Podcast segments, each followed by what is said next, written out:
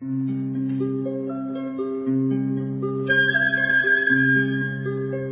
رادیو کودکان دنیا خوش آمدید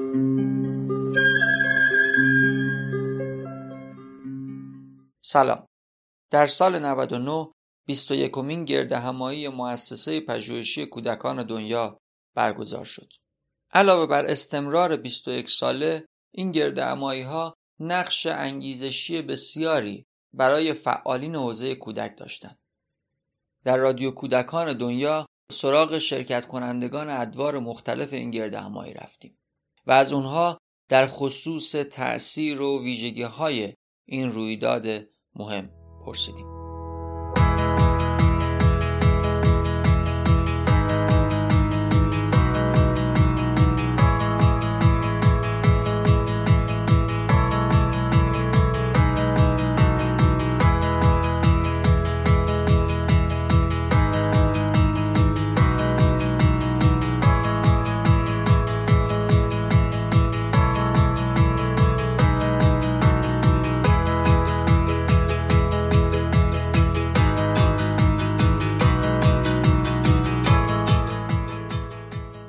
الله الرحمن الرحیم. من افتخار سادات سجادی هستم محقق و پژوهشگر رویکردهای نوین آموزشی در دنیا و رئیس انجمن دوستان کودک حضرت علی اصغر علیه السلام اصفهان. زمان آشنایی من با مؤسسه پژوهش کودکان دنیا که به صورت یه مقدار جدی تر بود در سال فکر می‌کنم حدودا 84 بود که مؤسسه پژوهش کودکان دنیا یک سمیناری رو به نام سمینار رویکرد رفتارنگر و هایسکوپ گذاشته بود. جمله بسیار زیبایی روی اون بنری که چاپ کرده بودن زده بود. من خیلی دوست داشتم چون کار من این بود که ببینم توی دنیا چه خبره. و ثبت نام کردم و به این سمینار رفتم. البته که قبل از اون هم بارها و بارها فعالیت های مؤسسه پژوهش کودکان به گوش من رسیده بود و خیلی دوست داشتم که با اونها همکاری داشته باشم. ولی تا زمان سمینار قدرت مؤسسه پژوهشی رو واقعا نمی‌دونستم. زمانی که ما به این سمینار رفتیم بسیار کار شده بود بسیار حرفه‌ای بود این سمینار و تفاوت فاحشی که با سمینارهای دیگه و بخشهای دیگه علمی کشور داشت این بود که تحصیلگرای خیلی حرفه‌ای توی این کار گذاشته بودن. و کارگاهی رو که توی این سمینار من دیدم اینقدر حرفه‌ای بود و حس کردم که تمام توی نقشه خودشون فرو رفتن تحصیلگرا و اینقدر قشنگ نقشه یک رفتارنگر واقعی و نقشه یک کسی که توی های اسکوپ کار می‌کنه رو اجرا کردن که بسیار جای سوال برای من به وجود اومد. اینکه دقیقا شما می‌تونستی که حتی شاکی تحصیلگرا بشی چون احساس می‌کردی که اونها واقعا الان رفتار نگر عمل می‌کنن و چرا این کارو می‌کنن و اینکه واقعا آزادانه دارن بدون که تو رو هدایت کنن تو رو رها کردن اونجا.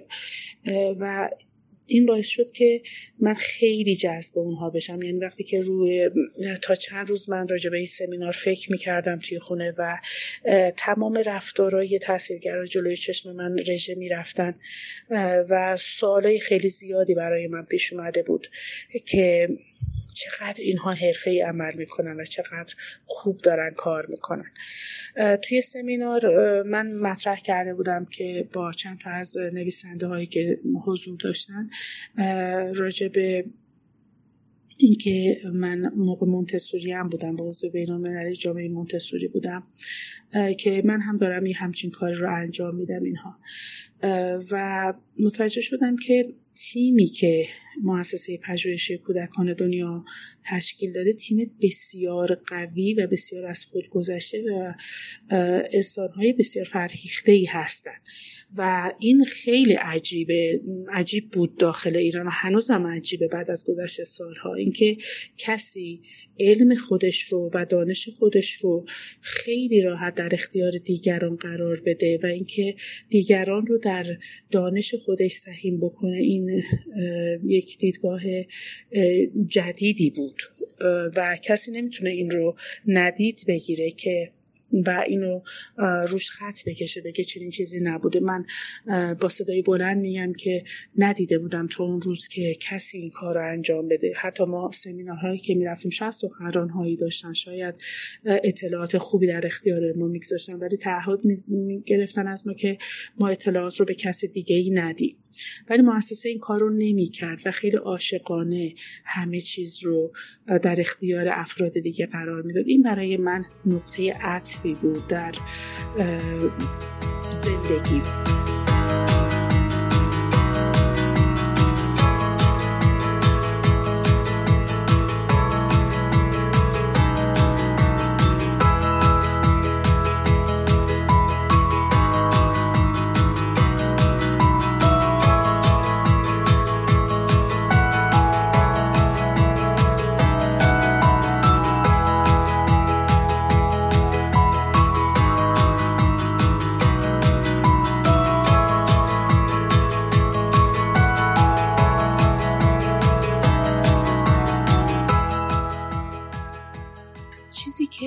نظر منو خیلی به مؤسسه جلب کرد این اتحادی بود که بین گروه دیده می‌شد. حالا اینکه پشت پرده چه اتفاقاتی میفته غالبا وقتی که یه گروه بزرگی تشکیل میشه افراد کارشکن بسیار زیاد هستن افراد گلمن بسیار زیاد هستن. ولی چیزی که ما از مؤسسه می‌دیدیم یک اتحاد خیلی قوی بود و شادابی چهرهشون بود و اینکه چقدر عاشقانه و خالصانه دوست دارن که اونچه که می‌دونن رو به دیگران یاد بدن.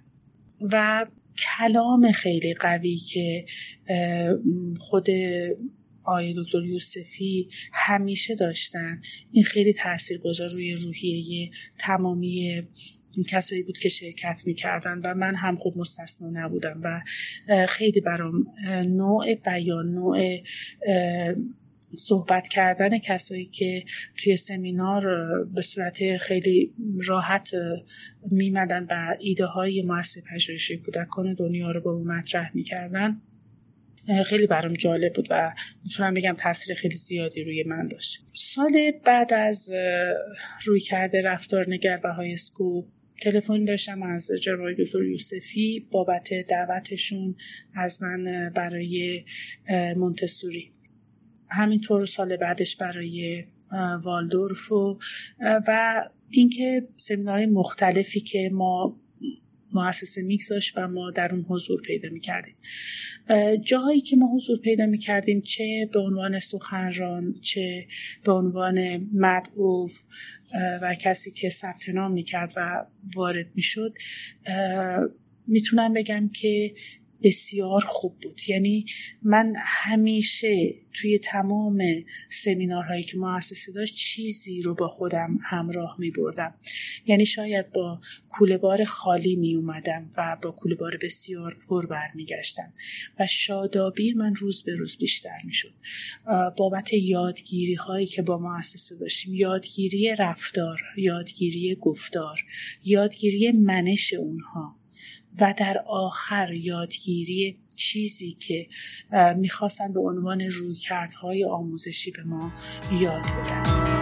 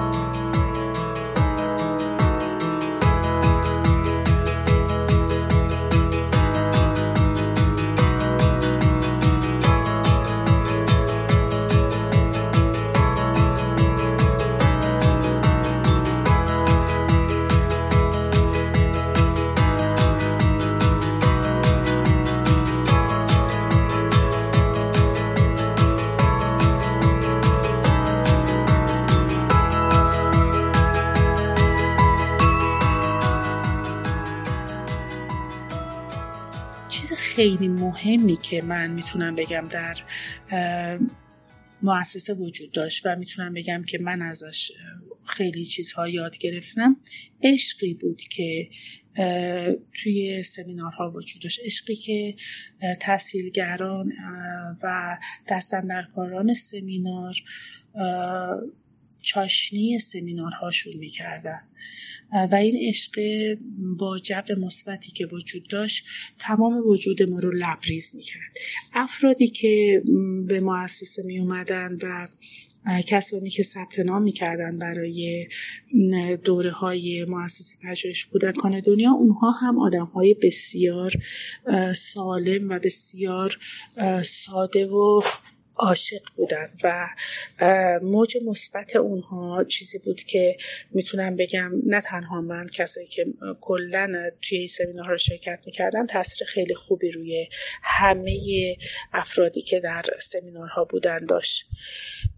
ولی در واقع من می‌تونم بگم که تاثیر بسیار بزرگی که روی کار من داشت این بود که من احساس کردم می‌تونم که خیلی چیزها رو یاد بگیرم از دیگران و شاید چیزهایی رو هم به دیگران یاد بدم و این اشتراک و مشارکتی کار کردن و بخشش علمی به دیگران تاثیر خیلی زیادی برای من داشت.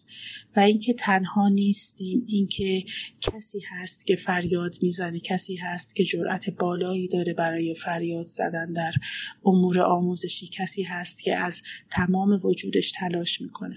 توی همین راستا بعد از اینکه خب خیلی همه آشنا شدن با روش مؤسسه پژوهشی کودکان دنیا کم کم شهر دوستدار کودک رو معرفی کردیم و سال 1390 با صدای بلند حتی وزیر کشور هم حضور داشتن.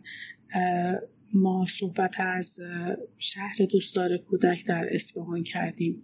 اگرچه حالا شهر دوستدار کودک اسمش به اصفهان تعلق گرفته و اصفهان شهرداری اصفهان تمام تلاشش رو کرد که اون امتیازات مثبتی رو که در دنیا نیاز هست بگیره و نام خودش رو شهر دوستدار کودک بکنه و اون به اسم دولت ثبت شد.